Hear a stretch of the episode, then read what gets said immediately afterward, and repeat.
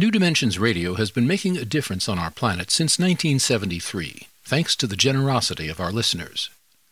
You too can help make a difference with a tax-deductible donation or membership. Please visit our website, newdimensions.org, and just click the Donate button. We at New Dimensions thank you for your support.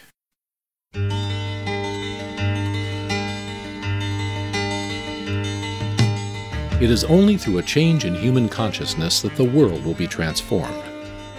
The personal and the planetary are connected. As we expand our awareness of mind, body, psyche, and spirit, and bring that awareness actively into the world, so also will the world be changed. This is our quest as we explore new dimensions.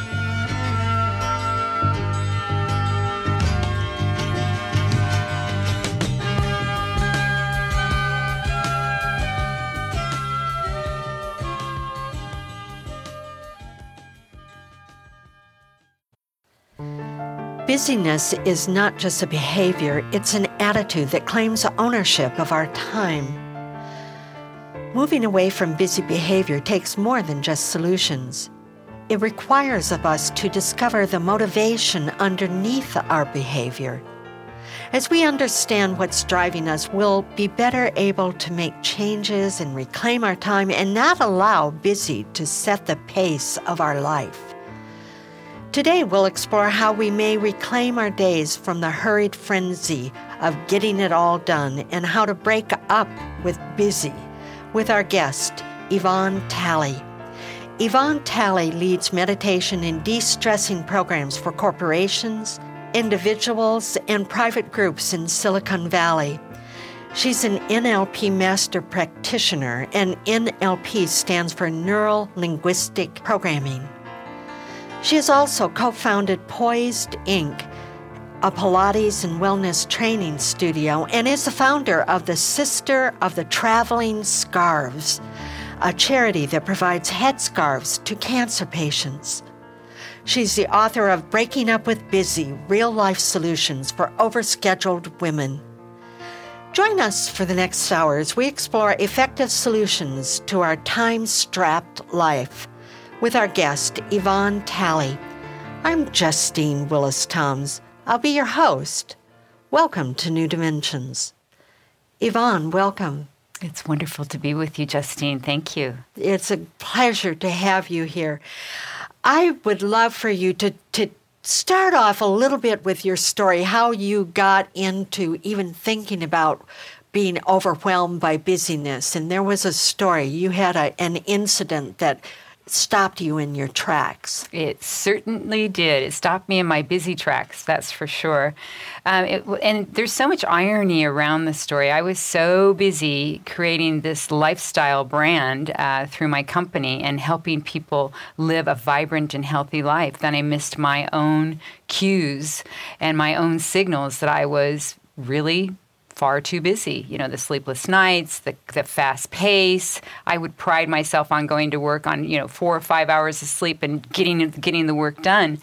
And all this time, I just kept missing the signals that I was tired, I was irritable, and I wasn't caring for myself the way that I should have. And all of that landed me in the hospital thinking I was having a heart attack when in fact I was having a panic attack. And anyone who's ever had a panic attack, thankfully, I haven't had one I'd never had one before, and I certainly haven't had one since, but it mimics so many of the signs. You, you can't breathe, everything goes dark. Um, I collapsed to the floor and just really struggled to catch my breath or to even breathe at that point. So, uh, and the w- paramedics had to come, and yes, yeah. yes, and they of course knew right away that it wasn't a heart attack, but they did suggest, you know, you should go to the hospital anyway and get checked out, which I did. I always call it was my most expensive Uber ride ever because it was in the back of an ambulance. oh but, wow! but it, but it was the right thing to do, and it was a wake up call for me in that moment because I thought here I was, a positive thinking, healthy minded exercising, organic eating, meditating person. And even I miss the signs of all of this busy, overwhelmed feeling. And so I thought there's got to be a bigger picture. So And you're you're pointing out that there are even very serious health implications or health risk to being overly busy. Absolutely. And you know the distractions, we, we and the multitasking and all of these things that come along, but the the big thing that happens is we begin not to care for our body and our mind, and that's really important. When we start to opt out of things that at once at one time we really enjoyed and appreciated in our lives because now they're just another thing that we have to do and a burden. So th- there's isolation that can also occur. But when you keep a busy pace, it can also affect the intimacy of your relationships as well, the emotional intimacy, because if we're distracted and we're keeping that busy pace, how can we allow that emotional intimacy to really come into the relationship if we're putting these busy pursuits ahead of time? And the other thing we look at too is that if you're mentoring people in the world or you're raising children, you're teaching them to do exactly the same thing. And that's certainly what many of us are doing still. We're teaching our kids how to be busy, we're teaching them how to be distracted, and this constant ongoing source of anxiety and stress. And that's really the key the elevation of cortisol, which we know is not good for us. It's the, the thing that's brought on by stress and anxiety, the hormone that's brought on by stress and anxiety, and that can really wear away at the body. So, talk about what what is it that we put in that optional to do that things start sliding over that really are helping our well-being slide over to, oh, well, that's just an option because I have to do this. Describe that kind of list of things that, that happens to us. Well, there's, I put 10 signs in the book that I, once I started the book, just to back up a little bit on that, because what I did was I decided that I needed to come up with solutions. And again, the irony of that was I was already helping clients and I just organized them really well and developed more and put them into the book so that it was something that someone could pull out very easily. So many of the signs and many of the things that happen, like you said, where they start to slide into having to do these things all the time and not having the balance, which is really important for creating a rich and healthy life. So it's distractions, and it's very easy nowadays to be distracted. And there's three there's three things that really occur. The book is mainly geared towards women, but this is we experience these distractions as a culture. So this idea of busyness allows us the false sense that we're important because if you're if you're busy and, and I'm sharing my life with you or we're part of the same social circle, then for us to fit in, there has to be a certain um, similarity to the things that we do and the way that we express ourselves. So this busyness gets set up not only from a cultural standpoint, because if you're doing it, I'm going to do it. That's how we connect, but also that feeling of importance. If I'm busy, I've got things to do people want me, so being busy is a way that I know that I'm going to fit in and be important. what's really interesting is we've turned the idea of the leisure class on its head.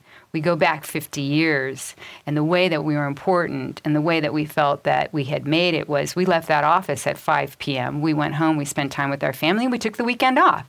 That was a signal that we have made it, and we've just really turned that on its head. And there's some real concrete reasons as to how that's happened. Certainly for women, it, economics plays a big role in it, and economics plays a big role in it for all of us because when time is scarce, it's seen as more important, and we want to fit as much as we possibly can into it. We don't want to waste it or squander it away. So, this is a piece that gets put into the puzzle, so to speak. That's how we start to merge into that really busy uh, behavior, and we're connecting. So, we've already connected culturally and socially. Now we've had that sense of false importance, and we've got things that we need to get done. The other piece of that is technology we spend an average of five hours a day just on our phone. And if you're a millennial, it's more like eight hours. So we touch it. And that's not talking on the phone, it's but just, that's looking up social media or whatever, Instagram or whatever is the newest thing. Social media has is probably the biggest distraction for all of us. And and to the credit of the technology industry, and I don't want to bash them, I live right in the middle of the, tech, you know, the Silicon Valley.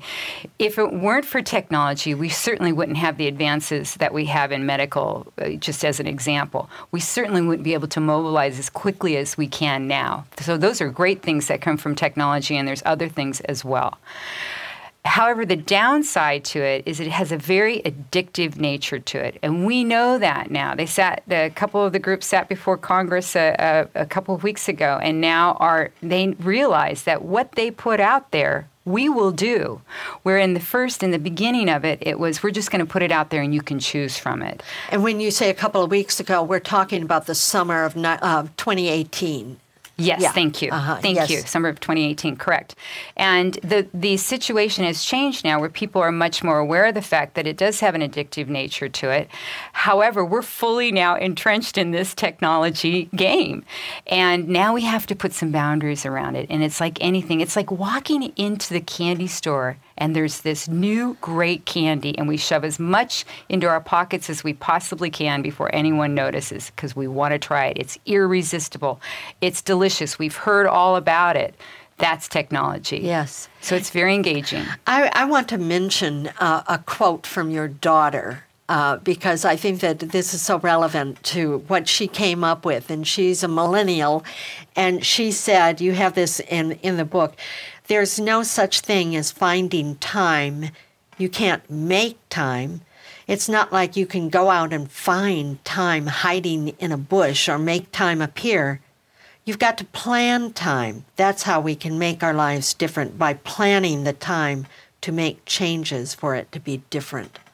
That was so wise It was very, it is very wise. because you can't make it. We can't create more time and we can't find it, but what we can do is to use it in, in effective ways for a balanced life, is what I think you're saying. Yes, and what's I find so interesting about that too is uh, the planning aspect of it. We plan so many things. We plan a vacation. We plan where we're, you know, what we're going to have for dinner. The basics of every day. Oh, listen, I have on my iPhone, I have my cal- I wake up in the morning and say, "What am I supposed to be doing today?" Because if I don't have that calendar, I don't even know what I'm what I'm supposed to do, and if I don't check it, I'm in trouble. And that's all planning, you yeah, know. it's planning, and I think you know again to go back to that, as you asked about how did everything slide into this pot of busy, so to speak. Without the planning in there, and planning can be very offsetting for people. Here, I write a book about break it with busy. Now, you want me to do what? You want me to meditate? You want me to plan? You want me to do all these other things? know. But I think the key is, Justine, is that we have to take it one small shift, not even a change, a shift at a time. One because this is about creating a lifestyle, sustaining a lifestyle. This isn't about getting the quick fix. This isn't about something that we're going to change to do and, and change today and then repeat and do something different tomorrow. This is about a life that we want to sustain.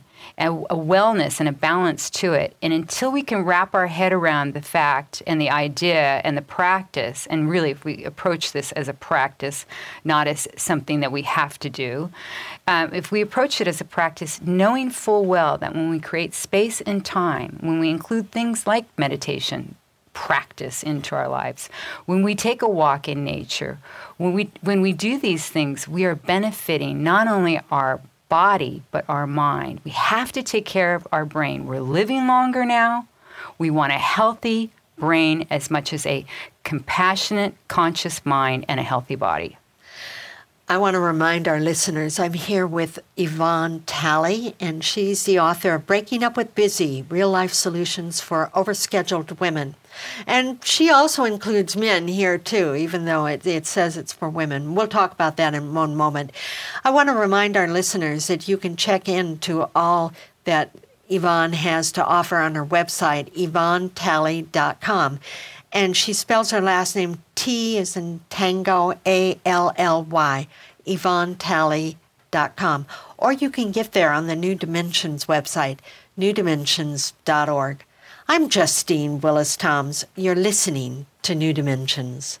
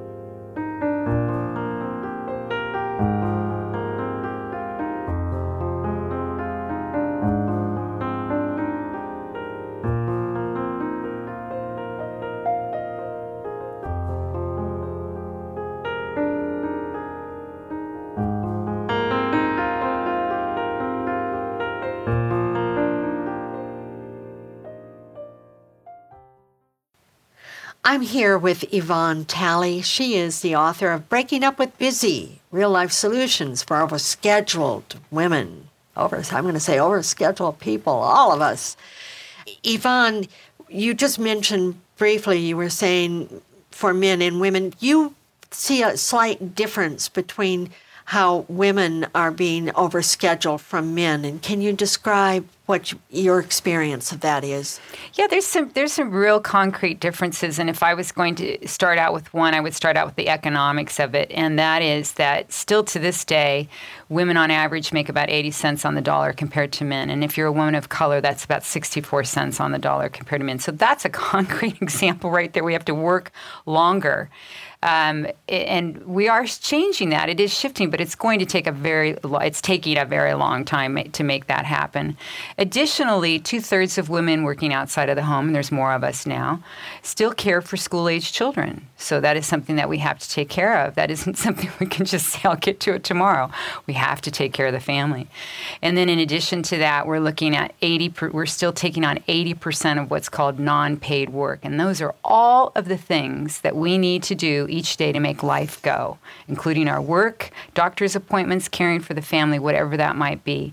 Uh, there was a recent study done on the, the fact that we start out about 6.30 in the morning and there's a soft close to the day about 9.30 but if you're a woman working outside of the home raising children and even if you're not raising children you're going to be more likely to care for an aging parent and there's more of us now.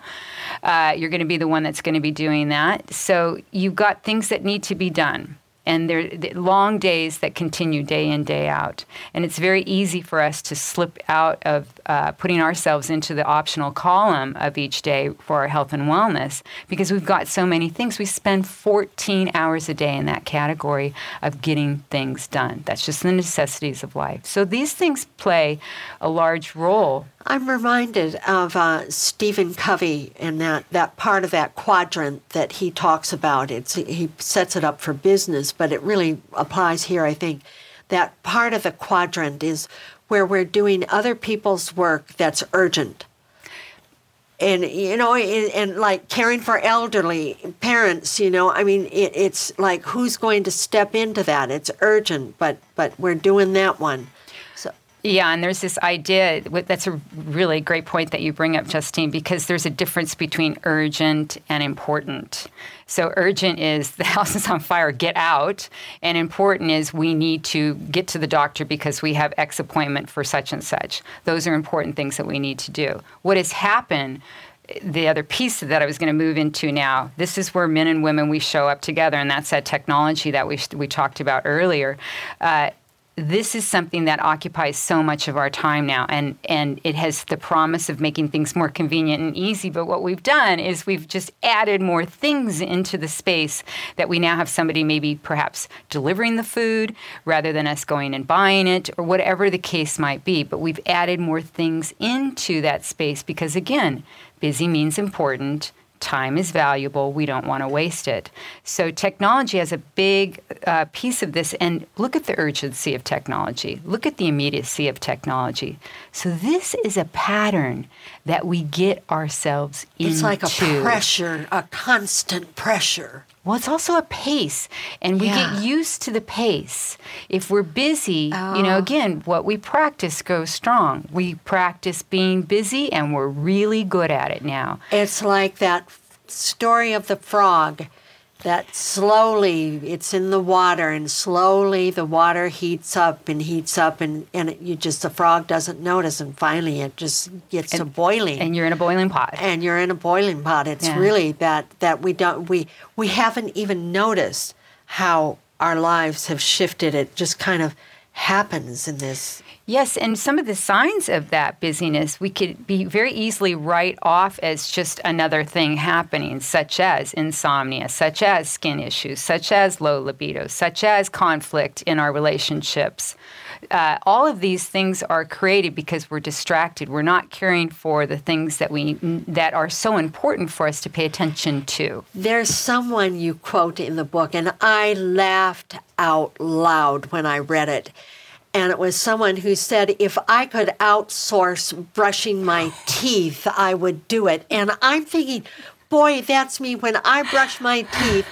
and I'm thinking, I, I, I'm almost resistant to take the time to do it honestly that's wow that is a great awakening that you just that is a really great thing you just said because if you're having that feeling that just the necessities of every day then it's time for us to take a look at our pace. And I always say there's three things, because I, I, like to talk about solutions. Here's a way that you can kind of just and have fun with it, kind of get to that idea of what your pace is about. So there's three things you can do. You can slow down the way you talk.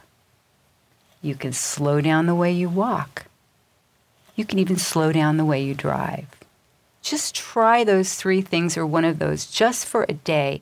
And what it will do, it might not have any, but you might go back to driving fast and talking fast. But the point is, is that you're going to become conscious. And that's really where change and shifting uh, behaviors begins, is in the conscious realm. You're going to become conscious of just how fast you're traveling through your life. I always say, you know, you're not running a race. You're here to live a life. oh, that's a good point. Hey, what's the end result? Am I right. We're all going to end up in that end result. So why not really enjoy it? Really be present to it is really what one of the themes. I'd love for you, Yvonne. You you said something about the the small shifts. Like we don't have to think about. You just mentioned three little shifts that we could do we don't have to solve it all in one big thing because we'll probably fail at that. So, we absolutely so will. So you want us to be successful. So how can we be successful in moving the pace of our life, pulling it back a bit?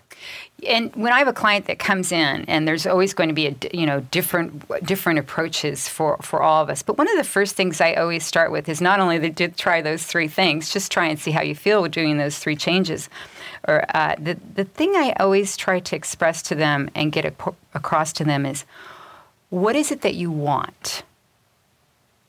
What do you need to get to that want. Because often what'll happen, the conversation will go something like this Well, I want, and then a list of things. Now, those are just the external things. And I'm like anyone else, I like nice things as well. But what is the need behind them? What do you now need to do to get to that want? It can be very concrete, very functional what you have to do. But there's usually something underlying within Can you that. give an example? Yes. For instance, if I have a client that comes in and let's say it's a, a client who wants to lose weight, very very common thing that many of us want and desire. And if the if the, the client responds back, well, I want to lose weight, then my job is to say, tell me more about that. How much weight do you want to lose? Well, I haven't really thought about that. Then I know that there's something else that's underneath that much more than just the pounds. This isn't about numbers. This is about how am I going to feel when I get to that place of having less weight in and on my body. So it's about digging underneath that. So what do I need to do? So we're going to start with well, what do you need to do to lose? Now we've discovered five pounds. What do you need to do to lose five pounds? Well, I don't know. I need to go to the gym. Do you see how vast that is and how broad that is? What we want to do is we want to bring it down so it has a detail in it. So it absolutely says exactly what we're going to do. And that's a process I call whittling.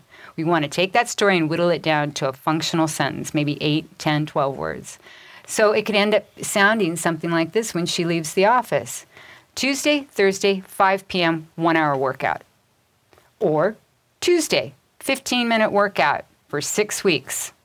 It depends on where the person is at right. because I'll often have a client come in and say, What is three minutes more on my 10 minute workout going to do for me?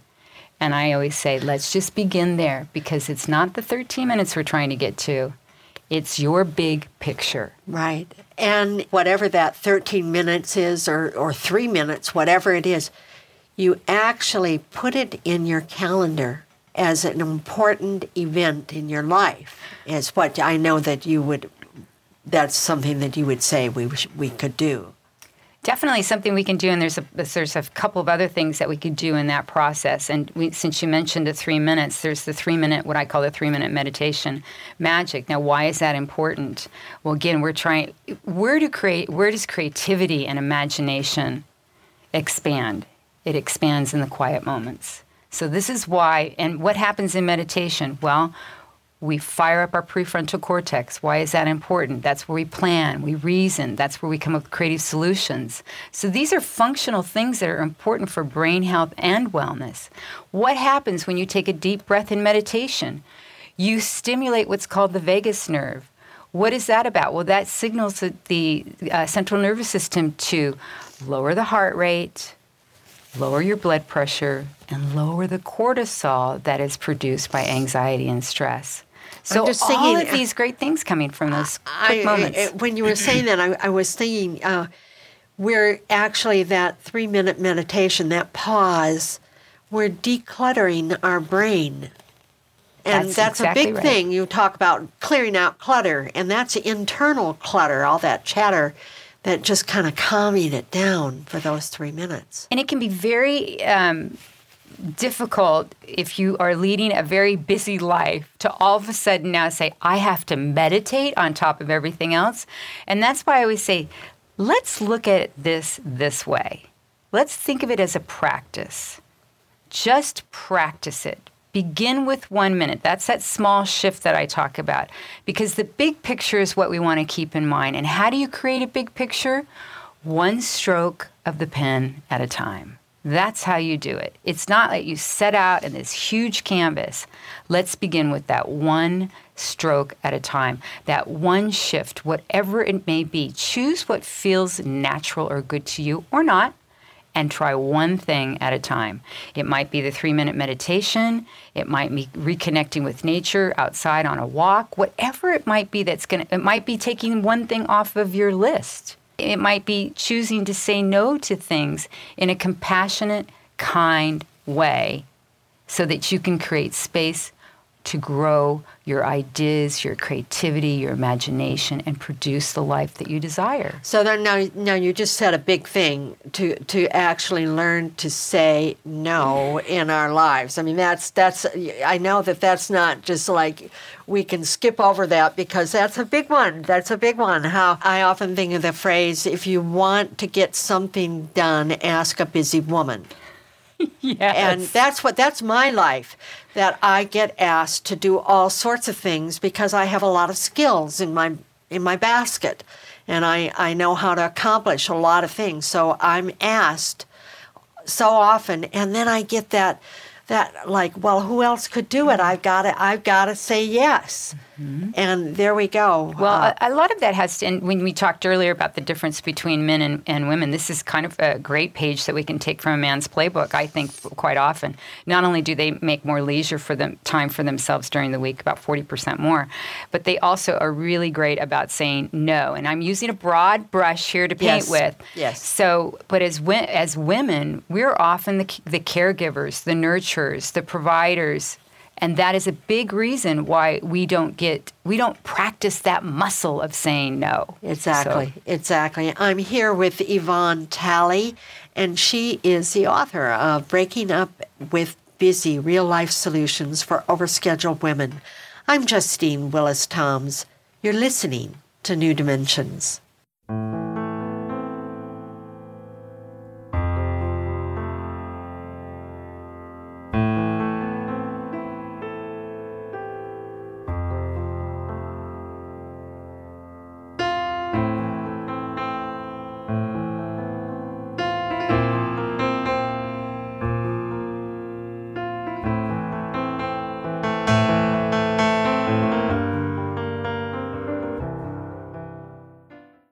I'm here with Yvonne Tally, and she is the author of Breaking Up with Busy Real Life Solutions for Overscheduled Women.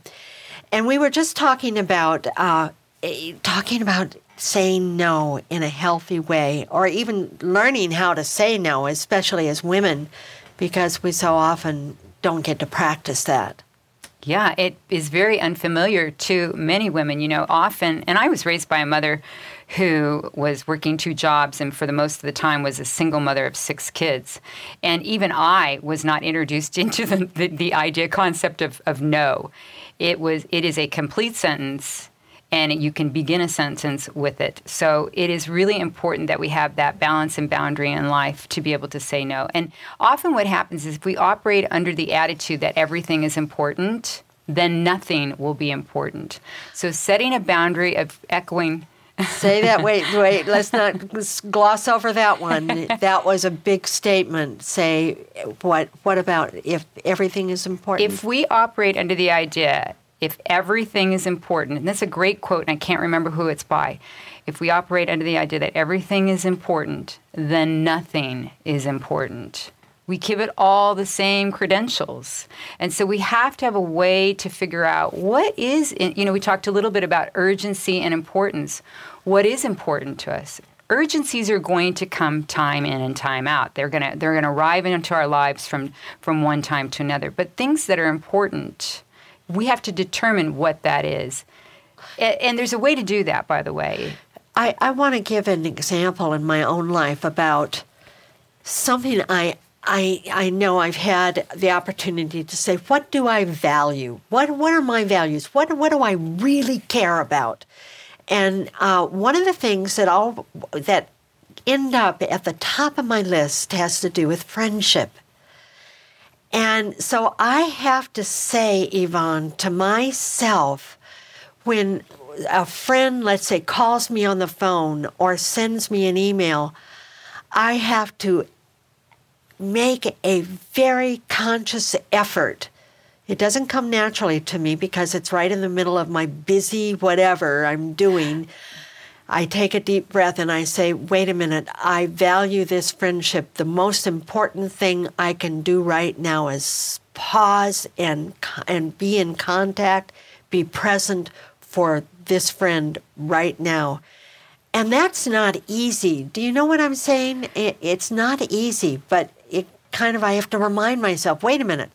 I value this more than whatever multitasking I'm doing. I value this friendship. I need to give it time and energy. Value is everything because what we value is what we pay attention to. And that's going to be different for each of us. That's where that time thing comes in as well.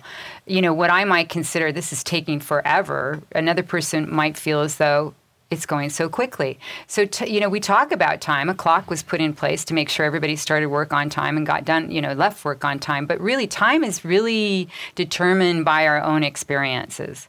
So, when you talk about value, it's the beliefs and values that are connected. When we have those in unison and those are operating together, with what we believe and what we value, that is when we set ourselves, that's when we're going to be successful. That's when we're going to create Im- incredible solutions, astounding changes in our lives, because there's not going to be a conflict between the two. And it's sustainable. It's absolutely sustainable. And that's what I want us to think about is sustainability this is not just about making a quick change so that we, you know the example we used earlier about losing weight because it's all tied into something completely different. If we can find the value behind in that case the value behind why we want to lose weight and we have a belief that's connected with that that is operating on the same you know they're they're compatible then we will make that shift. You know i, I want to give another example about specifically about losing weight in the last like two years i've lost 80 pounds. Woo, yeah. congratulations. Yeah. But but it happened when i absolutely understood that what my belief system was that was operating unconsciously and incorrectly it was, maybe it worked at one time in my life but it continued to work that i had i had hooked up physical weight with power that uh, when I started losing weight, I thought, oh my goodness, how am I going to be powerful if I lose this weight? And that helped me to go into wait a minute, wait, is that really true? Is that true that that that if I have a lot of weight, that I'm powerful? Is there are there other ways I could be powerful? And then it just changed everything. And then I had to walk through it and do all those increments and do everything. But it, it was like you talked about looking at what what is my want yeah what do you need and what i get... wanted to do was to be powerful and and i was getting there in an incorrect way well in in an unresourceful way. Unresourceful. That's, that's the NLP person okay, in me. great, great. the un, unresourceful. So you found when you and I have a, a a uh, exercise in here called the power of your beliefs. What happens is many times, and I want to touch on that. That's just incredible. You've created that change in your life. Um, you know, when we walk through life, we, we're, we're, brought into this world, we take on the beliefs in the family structure, and we get at some point in our life, we have to slow down enough to look at those, or we can slow down uh, enough to look at those beliefs and say, is that working for me? Yeah. And guess what? The power is that you get to change it. You are in charge of that change. You get to make the choices in your life. You're the gatekeeper. We all are of our lives. And once we give ourselves that power, the possibilities are limitless of what we can create. Now, I don't want to come across as little Miss Mary Sunshine and everything's all, you know, roses coming up um, I've had difficult, many difficult times in my life, real hardships. Watch my mother go through real hardship. I am so grateful that she always kept a positive attitude and always allowed us to see that we could take one thing make a shift and move forward and that's really where i adopted that whole attitude was i could take one piece she would always say how do you eat how do you eat an elephant by the way, I would never eat an elephant. I love elephants. Yeah, right. And, and I remember the first time she said that, I looked at her as though she'd lost her head. And of course, I, you know, responded, I have no idea. She said, one bite at a time. Anytime you have a big situation in front of you, a challenge, whatever it might be, or something fun, maybe you're planning a great event, one element at a time. Exactly. Break it down right. to the one element. And you talked about friendships and and uh, the time and the urgency and the value and the beliefs. What we want to think about is think of a heart. And in the heart is that's your inner circle. Those are the people that you can call at 3 a.m. They've got your back. You can call them, you can be who you are, you can show up at the door with your hair in a knot, it doesn't matter. They love you, they accept you, they'll tell you the truth, they're always there for you. When we step outside of that circle, that's our outer circle. These are the people that we might see at work on an occasion. We know their names. We might have gone to a party at their house, but we don't see them very often, except perhaps at work. But we don't have a relationship with them outside of that. And then outside of that is that peripheral circle. Those are the people that we might wave to at the gym or that we see at the grocery store. Uh, that we might say, "Oh, thank you for parking," you know, in a way that I can actually get out of my car, type of thing. These are people that we'll see in our social circle, but that we don't have a relationship with ever. So think about social media now because they're outside of the peripheral circle. Ah. And where are we spending our time? So when that friend calls you, and you stop and you pause and you make space and time for that friend, that's because that friend is in that inner circle. Now, if that person calling you is somebody trying to sell you, you know, a, a, a new siding on your house. That's somebody you don't know. You don't need to spend the yeah, time with it. But right. think of all the people that and I'm not I'm not advocating to hang up on people when they're calling on a sales pitch. I've been in that position before. We all want to be polite. But think about the amount of time that we spend with those distractions yeah. that are outside of that inner exactly. circle. It's a good kind of a formula to keep in mind when we start beating ourselves up for taking the time to be you know, available to a friend. Yvonne, you, you mentioned the word pause. And that just reminds me in your background, there was a time that you were a stewardess and you learned something in that uh, training of being a stewardess when, when everything is chaotic. You, you t- tell us a story of that and how it's helped you even now that you're doing many, many other things. But how does it help? 100%. So, as a flight attendant, we had th- called the 30 second review, and it was plus three, minus eight. The first three minutes of a flight and the last eight minutes, because those are the critical times. Those are the times when error can happen and when difficulties, when things can show up as an emergency. And that's at takeoff and landing.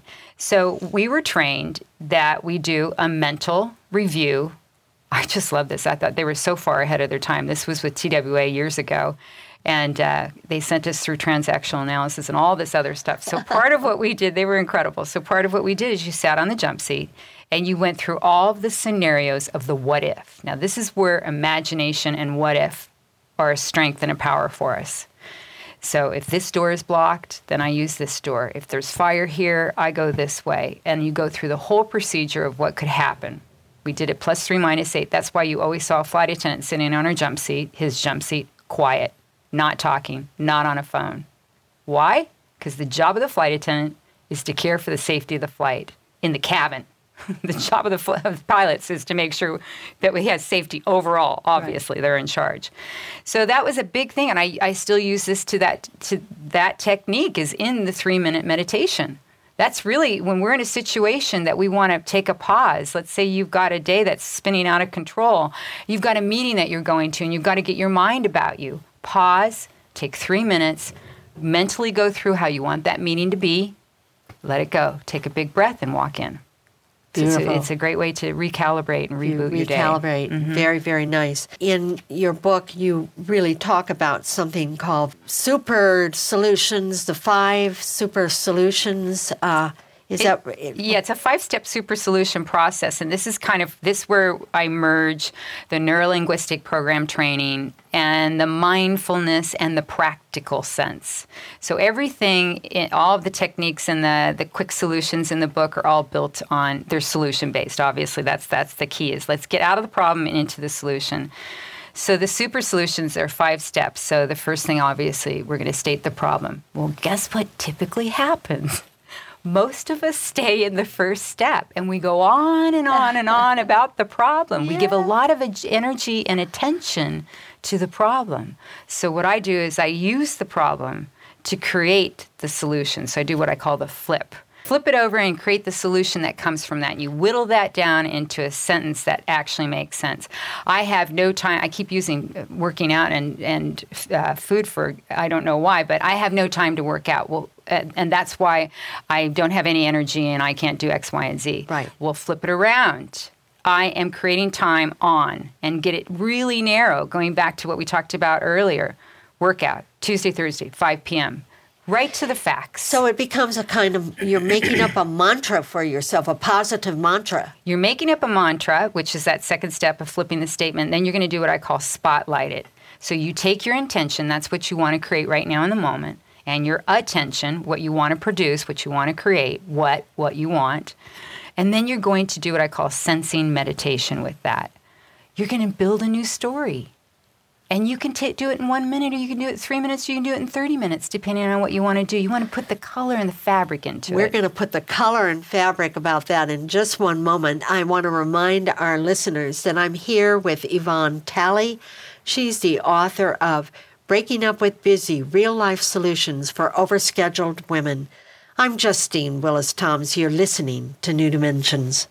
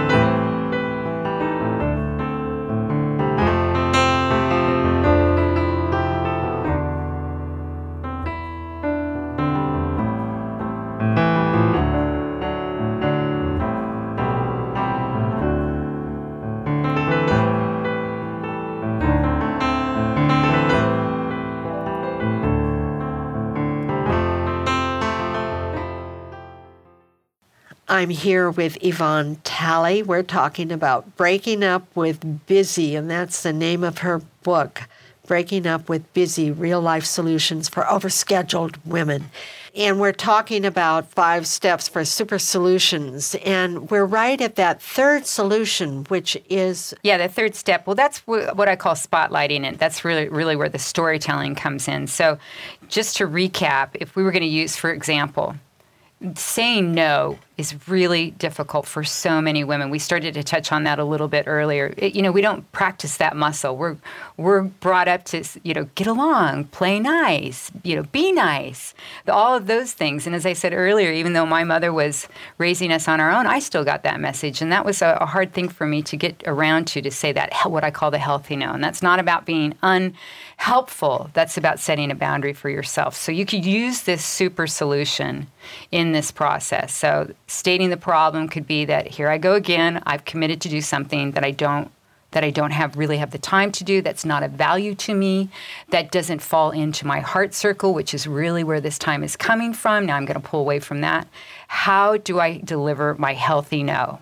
Okay, that's the solution. The solution is to deliver the healthy no. So we're going to establish what we're going to say.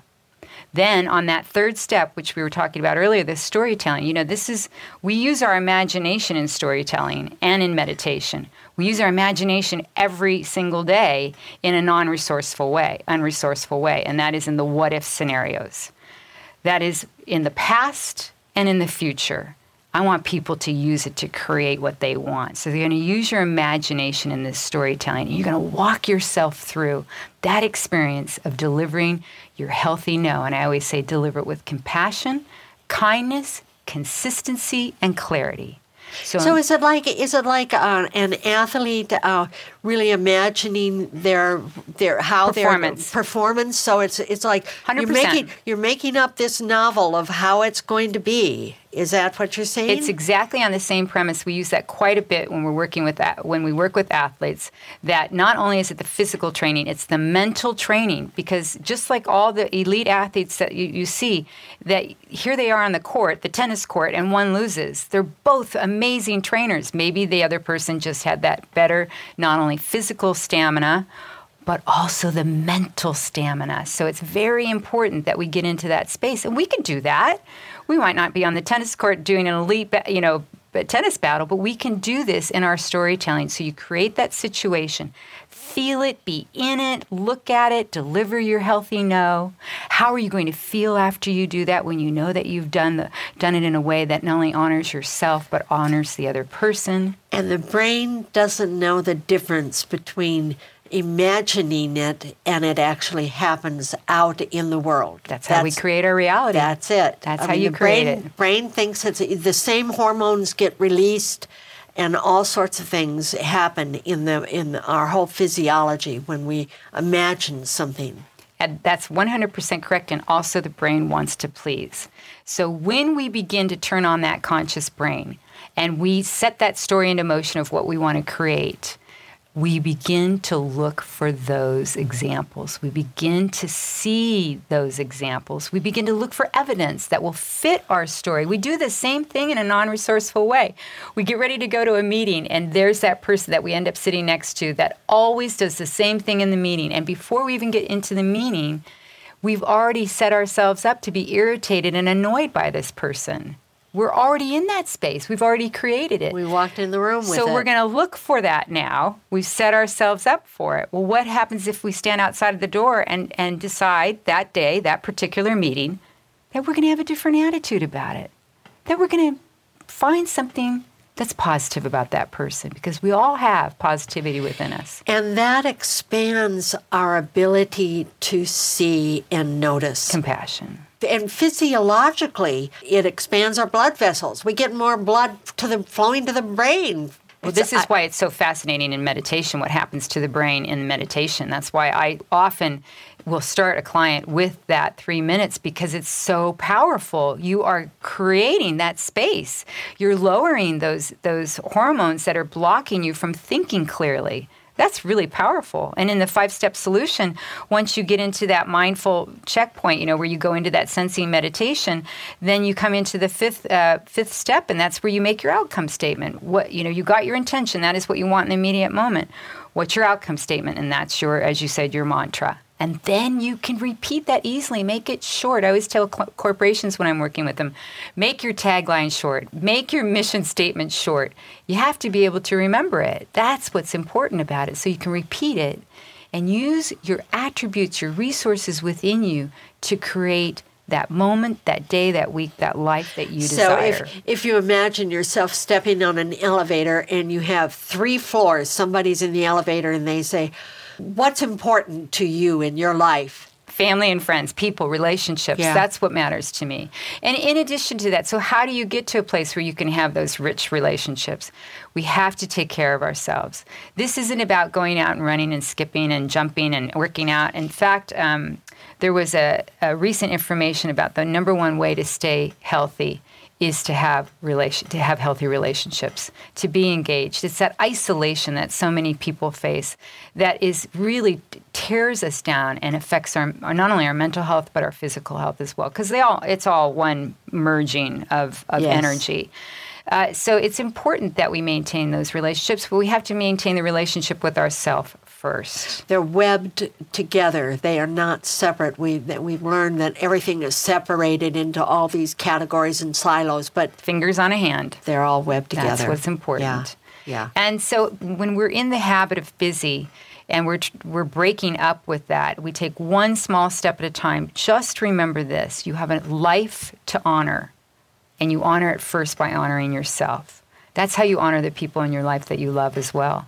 Caring for yourself, expanding the, your ability and your consciousness to be able to do that. We can make simple adjustments one at a time to bring that into our lives more. So, Yvonne, it's actually important for everything, for the baseline is to take care of ourselves. Well, what I'm trying to say is that when we say yes to everything and we get so busy all out there and everything, and we think that we're contributing to all of that, but that really what we need to do and help us to know what what that's like. Yeah, you've got to restore and rejuvenate yourself.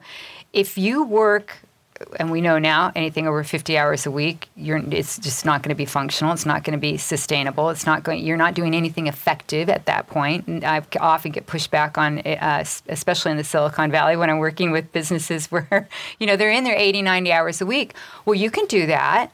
You absolutely can do that. I'm not going to tell you not to do that, but let's take a look at what else is going on in your life and is it still rich? Are you still having relationships that are are considered rich in your life? Because Yeah. something has to give. And I often say something's got to give. Stop making it yourself all of the time. Stop being the one that's over giving all the time. And this is something we as women do frequently. When we overgive, we take away from someone else that amazing sensation of being in the giving role because it is a give and a receive. You know that great feeling that you that we get when we, we do something nice for someone or we're giving to someone. If we're always the one in that position, just think of it this way: we're taking it away from someone else. So balance it out. So you also have a list of the kinds of people that we are tendency, our tendency, like to be a pleaser or to be an optimist and keeping up with all sorts of things, you know, uh, that we just take on, or or uh, the perfectionist. There's one. There's one. Let's. We don't have time to go through all of them, but let's go through one just to give an example. The perfectionist. What is that like to be a perfectionist? Well, as a recovered perfectionist, I'm glad you chose that one.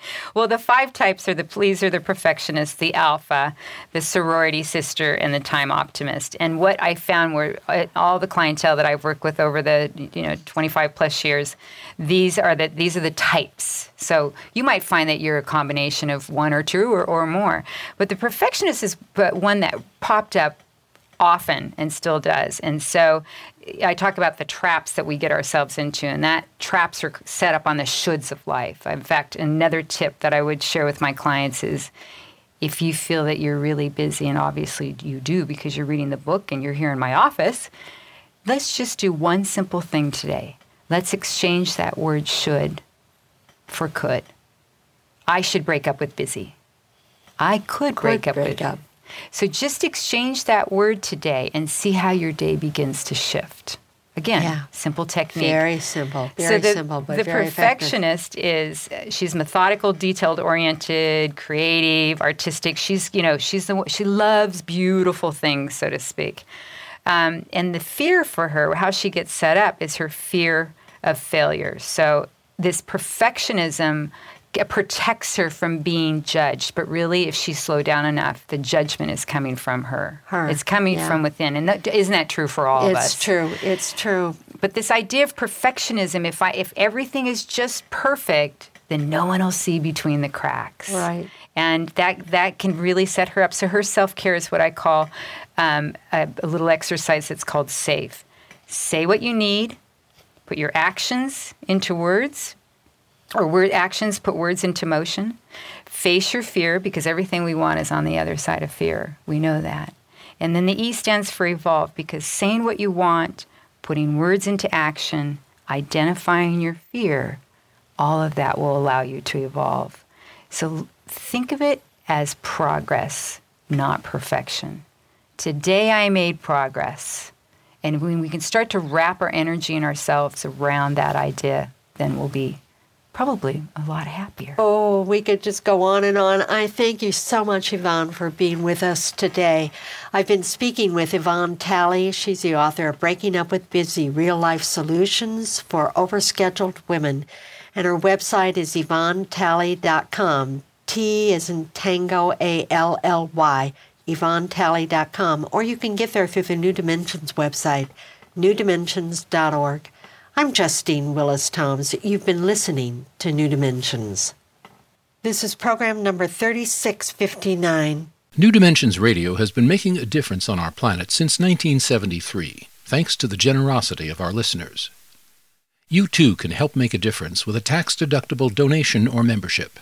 Please visit our website, newdimensions.org, and just click the donate button. You can also subscribe to our free weekly podcasts and find over a thousand hours of audio dialogues in our searchable archive. New Dimensions is produced by New Dimensions Radio in Santa Rosa, California, USA. Our executive producer is Justine Willis Toms. Our post production editor is Lou Judson. This program was recorded at Strawberry Hill Productions, a full service podcast production studio in Novato, California. We sincerely thank all of you who have supported us by being members of Friends of New Dimensions, as well as members of our affiliate stations. My name is Dan Drayson. On behalf of everyone at New Dimensions, whose endeavors make this program possible, I'm wishing you well. New Dimensions Radio is an independent producer supported by listener contributions. To find out more about the program you've just heard, to subscribe to our free weekly newsletter and our New Dimensions and New Dimensions Cafe podcasts, and to access thousands of other programs in the New Dimensions archive, please visit our website, newdimensions.org. That's newdimensions.org. Or call us at 707 468 5215. That's 707 468 5215. Please join us next time as we explore New Dimensions.